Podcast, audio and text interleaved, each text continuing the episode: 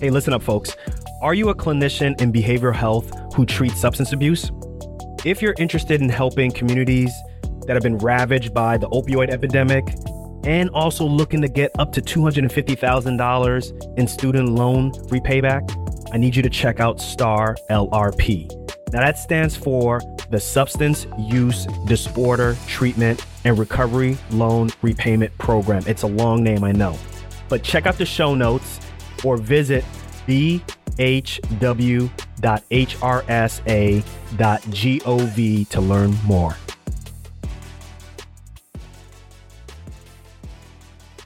All right, everyone, welcome back to a fresh new episode of Docs Outside the Box. We back.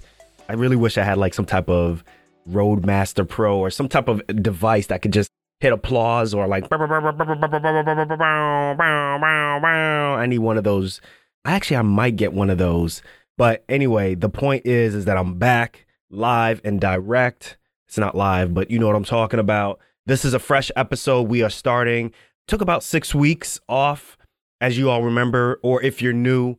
Yeah, I took some time off mainly to refocus on the show. I kind of felt like we hit a little bit of a plateau with the show and there were some new directions that I wanted to take the show and I just needed some time to kind of create some fresh new content which I'm really excited to let you all know about. The big things about this show obviously is the themes of money, mission, as well as mindset. But then I started thinking about things a little bit more, particularly with medical students as well as residents, and really wanted to let them understand that yes, those three concepts are really important to understand, but also the concept of control is really important. And what I mean by that is you can't have your money, or actually having your money in order, having your mindset in order, as well as having a sense of mission really helps you as a doc outside the box just exert control over your career as well as, you know, your life. And it's really important because I think a lot of us as physicians, a lot of us who decided that we, we want to become medical professionals, we make that decision very early in life, right? Literally, our 17 year old self, maybe even younger, 15, 10 year old self decides that we are going to be a doctor. We become a doctor or a medical professional into our mid 20s, late 20s, or even our 30s. And what we realize is that what we really wanted out of our lives was a sense of control, the ability to take care of people on our own terms. Yes, we understand that we take care of people based off of studies, standard of care, which has been studied, and everybody follows these algorithms or follows these, I guess, these patterns of taking care of people. But ultimately, I want to take care of my patient the way how I want to take care of my patient. I don't want anybody else, i.e., a hospital, i.e., a large corporation, i.e., an insurance company, to tell me if I'm taking care of my patients in a certain way. And I think what we're starting to see is more of that is happening. And I'm not saying this to dissuade anybody from going into healthcare or medicine. Absolutely not. It is the bomb field. It is amazing. It is a great profession to jump into. I think the last true noble profession out there. I'm not just the only one who says that, but that's how I feel about it right? So if you are someone who's interested in medicine, don't take my words as a way to say, well, I'm not going to go into medicine, so I'm not going to do it. What I'm saying is is that you have to have these thoughts in your mind so that you can always maintain control and you can always take control of not just your career, but also your life and your lifestyle. It's really important. Okay, so let's get back to what this episode is about. This episode is about letting you know what has happened over the past six weeks. So over the past six weeks, like I said, I re I just refocused. I made things a little bit better, but also at the same time, I did a little bit of a social experiment that I didn't let anybody except my wife know about. And that experiment was actually I took social media off of my main phone and I put it on my secondary phone. And I don't have a secondary phone because I just carry around two phones. I don't do any of that stuff. But I don't know if you remember three months ago, six months ago, even several months ago, when Clubhouse just came out. Clubhouse was just on iPhone, iOS devices. That's it. So I went and I purchased a iPhone 10, a used iPhone 10 on Amazon for like 250 bucks. It was beat up, the screen was cracked, but I didn't care. I wanted to really try and use Clubhouse, mainly because I looked at it initially as a competitor to Clubhouse, but obviously now we know that it's really meant to augment either podcasting or whatever you do on the main. If you are a YouTuber, if you are a Twitch streamer, if you're on Twitter, it's just a way to engage your audience in a different fashion. But I don't think that it's going to be the thing that takes over one large media like podcast. I was wrong about that. But I think it's a really good platform. And I think also at the same time, with all the competition with Twitter having its own version of Clubhouse and eventually all of the other major platforms doing something like this, Clubhouse probably is going to fall by the wayside, maybe. We'll see. We'll see. But anyway, so I had this old phone, this old used iPhone 10, crack screen and everything.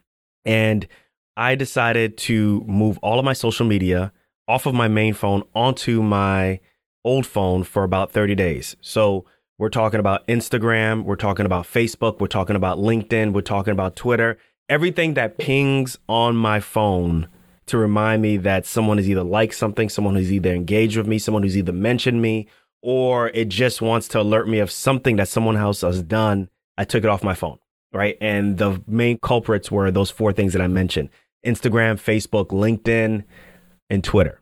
Okay. And the goal was to be able to check social media on my phone twice a day. Now, to some of y'all, y'all be like, yeah, that's what I do anyway. But let's go into the why as to why I did this. So I'm talking about just myself. I'm not talking about anybody else. But for me, I found more and more throughout the day on my regular phone when I was before this experiment, I was checking social media all the time. It was encroaching into areas of my life that were really important to me, right? Whether it was time with my kids, if I'm walking my kids, if we're doing crafts in the playroom or whatever it may be, I am checking my phone constantly while they're talking to me. I mean, it was literally to the point where it was affecting my I wouldn't say it was affecting my relationship with my kids, but it definitely was interfering to a point where there are times where I'm trying to multitask and talk to my kids and play with my kids and walk with my kids and also at the same time checking social media. You got to remember a part of what I do as a podcaster is I want to see how people respond to my episodes. I want to see what people respond to certain things that I put up on Instagram and so forth. So oftentimes I'm looking for those responses. Either way, it's not good. I didn't like it at all. Okay. And for me, it was very distracting. And I think the other thing that people will mention, and I think sometimes I get a little bit shy to mention, but it's the truth is, is that there is this validation of being aware of likes, of someone commenting on something that you put out there that's extremely intoxicating. I'm gonna say that again. That validation was really intoxicating. Someone looking at your material, viewing it, right? Getting that validation, then someone liking it and then commenting on it to me really intoxicating. I kind of let it overtake a lot of things and all of the good reasons for me participating in social media, which is really to promote the podcast. Okay. The other reason I did it was for comparison. I was really finding myself comparing myself to others, which initially was positive, I think, and then turned really negative. So I'm going to say some quotes real quick. Some of you may have heard these quotes. I didn't create these quotes. Okay. One of them is stay in your lane. Comparison kills creativity and joy. Some of you all said that. I'm not going to say who named it. It's not mine. The reason we struggle with insecurity is because we compare our behind the scenes with everyone else's highlight reel. That's huge. I'm going to say that again. The reason we struggle with insecurity is because we compare our behind the scenes with everyone else's highlight reel, which is huge. Comparison is the thief of joy. That's an old one. And comparison is an act of violence against the self. Right. So those are all quotes about comparison that I just looked up and started thinking about what's been happening to me. Right. So initially, when I jumped onto social media, I was looking at people who were doing something very similar to me, maybe similar background, maybe other podcasters, maybe other YouTubers within the healthcare field. And I was applauding everything that everyone was doing, right? Because I truly feel like the more of us that are out there, and when I say us, healthcare professionals, wherever stage that may be, as students, as residents, as full fledged professionals out there, the more of us doing those things, talking about whatever may be on our mind, whatever we think other people may be interested in, the better. right? But then for me, it evolved into not just applauding for people who were doing things similar to me. I started finding out that I started comparing myself to them. If they started posting at certain times during the day and they started getting success, then I was like, oh man, I got to post during those times also. If I missed the time, then I would beat myself excessively mentally, but like, dog, like, how did you miss that time? This person put this out. You got to keep up, right? Whether it's a he or a her, whatever it is, like, you got to keep up. And it became to a point where it was just overwhelming, right? And then one of the quotes that I read was the reason we struggle with insecurity is because we compare our behind the scenes with everyone else's highlight reel. So throw on top of that, I'm beating up myself for not being able to keep up with the schedule of really successful people on YouTube or people who are successful on social media. But also, I'm comparing myself, what I'm doing, to someone who is more than likely putting out a very manicured, edited version of themselves or what they're doing. I'm comparing myself to someone else's highlight reel. Now, you can say I'm comparing my highlight reel with someone else's highlight reel, which is true. But ultimately, it just came to a point where I couldn't do this anymore. And then the other reason why I decided to do this was for me, it was creating self doubt in my creativity process, right? It was creating self doubt ultimately in the content that I was putting out. Right? Normally, I would put out things that I just felt really strongly about, things that I knew would be beneficial to people, but then I was like, well, will it get enough likes? Will it get enough retweets? Will it get enough, whatever the engagement is on social media? It created a lot of self doubt in the content I was putting out. So, once again, the whys are I found out more and more that social media was encroaching on my considerably sacred areas of life spending time with kids, spending time with wife, just checking my phone all the time. I was comparing myself, which was a big issue and it also created doubt in the content that I was putting out.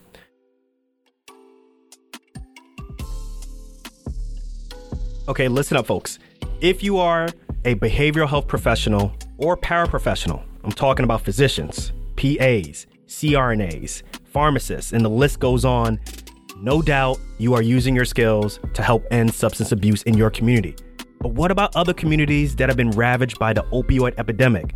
Listen, if you're interested in helping these communities recover and also get $250,000 in student loan repayment, that's right, I said it, then you need to check out STAR LRP.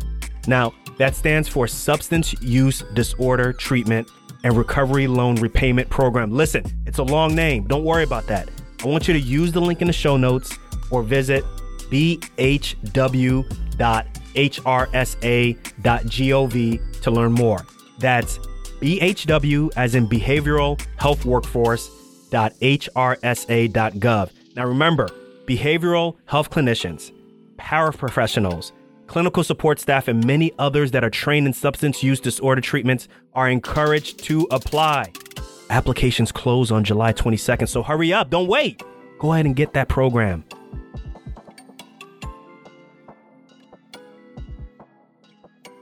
Let's go into how did it go?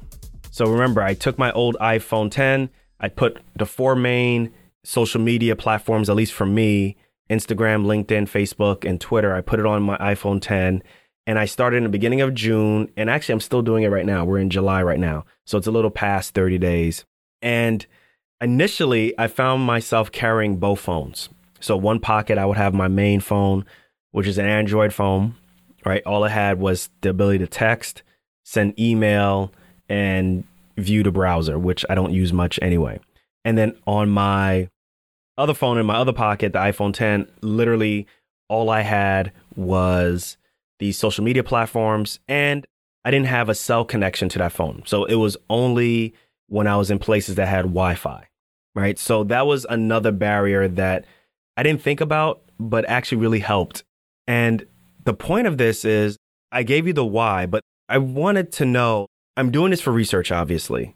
And I also post on social media regularly, right, for the podcast. But I wanted to know how my content is doing if I didn't put anything out there, also, right? I wanted to know how my past content would do, right? And I think initially, when I had two phones, I would say to myself, well, I post to social media regularly. I need to see how my content is doing, and I need to keep both phones on me. And listen, when I'm driving or when I'm in between Wi Fi spots. I won't be able to check it anyway. So what's the big deal? Right. And I also want to keep up with current affairs and current trends. At least that's what I said in my mind. I felt like social media was the best way to keep up with what's going on in the world, as well as what people's opinions are in the world. And I think ultimately what we end up finding out is that social media is really the best way to keep up with what people's opinions are. So eventually I transitioned from keeping the phone in my pocket to putting it in my bag. And even before that, actually, I just put it in my podcast studio. I put it in my back. And actually, if you're watching this video right now, you'll see that it's actually right behind me on a table and it's charging, but I rarely use it. Okay. And it went to my podcast studio first. And then when I would go to work and locums, I put it in my bag. And if I'm in a hospital and I had Wi Fi, possibly I may use it. So I went from using it every day, multiple times a day, to when it went into my podcast studio and eventually into my bag, I started checking it twice a day. So huge decrease in amount of times that I was checking it. It went from multiple times a day down to two times a day. And every time I looked at it, on average, I would spend maybe about 20 minutes each session. That's it. So for me, that was a major win. That was a major improvement. I'm talking about we went from being with kids and walking with them and checking everything on social media to having deep conversations with my wife and looking at it and right before I go to bed looking at social media and communicating on it to now I'm checking it twice a day and only 20 minutes each. For me that was a major improvement. When I went to bed, I don't, my phone is not even near me. My main phone is on do not disturb mode after a certain time.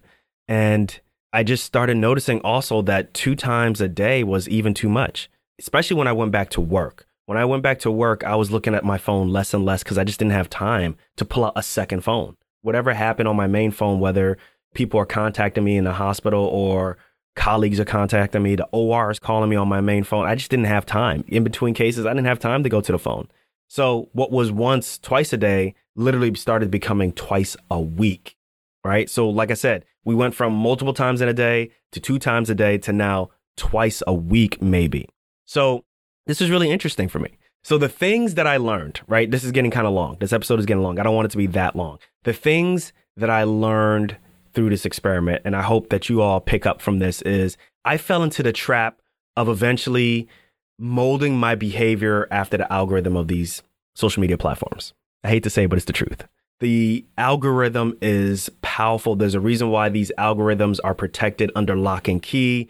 Only certain people know about these algorithms. It is literally like, you know how the Coca Cola ingredients are secret. It's the same with these algorithms. The way in which these algorithms keep you on their platforms is no joke. The goal is to keep you on their platform for as long as possible. That's it. Full stop. It wants you to feel like it's a part of your daily life, which is true, right? It was a part of my daily life. It was a part of how I interacted with people.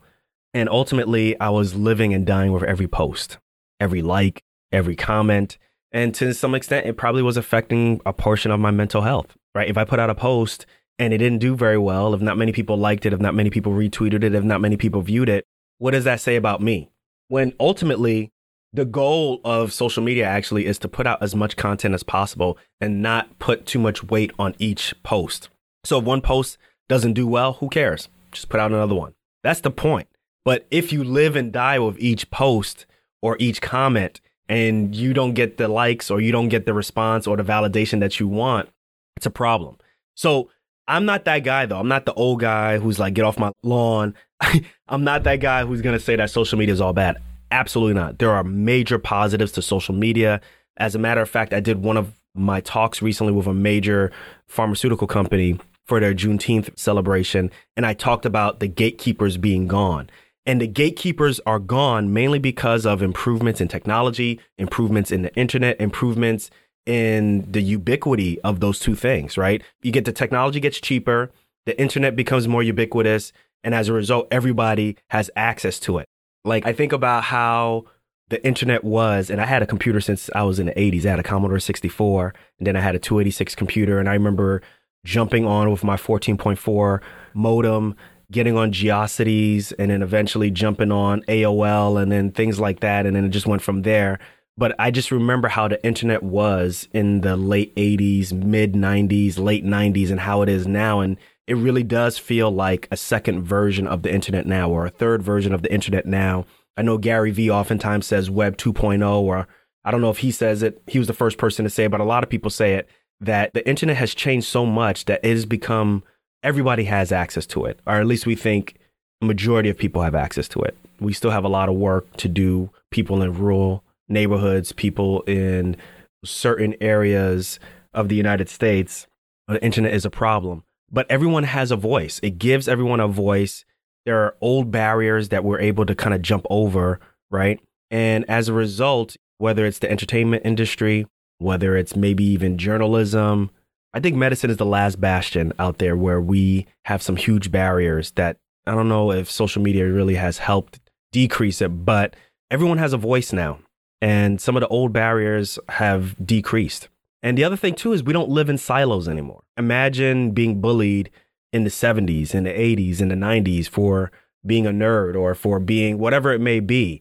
It's very easy to find community now on the internet. It's very easy to create a global community off of whatever it may be. Heck, we got a global community right now. There are people in India and Pakistan, shout out to them, people in Russia, people in Ghana, people in the Philippines, wherever in multiple countries who listen to this podcast. So we are creating something that a lot of people are interested in. Literally, I get emails from people that I would have no business communicating with if it wasn't for the podcast and it wasn't for how easy it was for people to download this on Apple Podcasts or Google Podcasts or whatever podcast directory people use. And also the ability for horrible things to happen anywhere in the world and for people not to know about it, that's less likely now, right? Because a lot of people have cell phones, a lot of people have Twitter. People can video and get it out and stream it out to people. I'm not saying that bad things don't happen in the world. A lot of bad things happen in the world, but the likelihood of it happening and no one know about it is decreased, and that's huge. The other thing too, which is very important, is it's an outlet for creativity. If you're a creative person, and you want to get that out there. Social media has really created a platform for you to express yourself and to develop a community around that and to develop people who will give you adulation and validation and the support to keep going.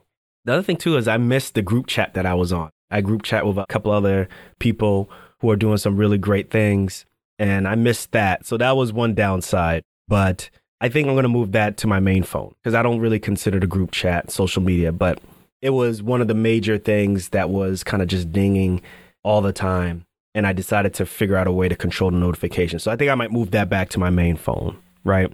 But one of the things that I do understand a little bit better now is it's really tough to balance when you create something for consumption, i.e., a podcast or whatever it may be on social media, and the validation is downloads, comments, reviews, the things that you use to make your content better, but it also relies on social media and it can lead you down this cycle where you're just creating content based off of what people say, not what you think you should be creating. It's a tough balance, right? I don't know if you follow what I'm saying, but it's a tough balance. So I've learned to do all of this stuff in small pieces. I've learned that social media cannot consume everything that I do or should not consume everything I do.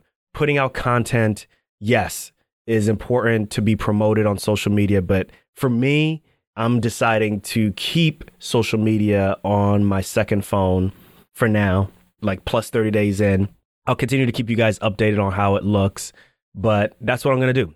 So, for you all, I recommend that you guys check out The Social Dilemma on Netflix, this movie or documentary it interviewed some major players who were in a lot of these social media platforms, like high major players who left these platforms over the years. And they created this documentary that talks about the power of the algorithm. And there's these dramatizations that they created of a family that their life is completely being upended by social media, which is true. It's a really, really crazy look at social media, but it's true and I think you guys need to check it out. So they didn't advertise on this. If Netflix wants to advertise, let me know, please. but they didn't advertise for this, but it is something that I think you all should check out. Okay. And that's that. I want to know what you all think about this. All right. Let me know what you think about this. Let me know if you're interested in doing something like this. switching your social media from your main phone to your old phone. Like it doesn't have to be an iPhone 10. It could be an older Android phone. The average person actually holds on to their phone three to four, five years. So if you have an older phone that can manage these platforms, just put it on that. Okay. Just get some type of cheap phone, put it on there and let me know what you think. Okay. I'm really interested in your thoughts. Hit me up on IG. I'm going to check it on my secondary phone. Okay. At drniidarko.com. That's D R N I I D A R K O. And let me know what you think. All right. So, once again, guys, we are back. Super excited about where we're going with Docs Outside the Box. We're going to be focusing on mindset. We're going to be focusing on mission. We're going to be focusing on money, all to give you the control you need to be a doc outside the box. I'll check y'all on the next one. Peace.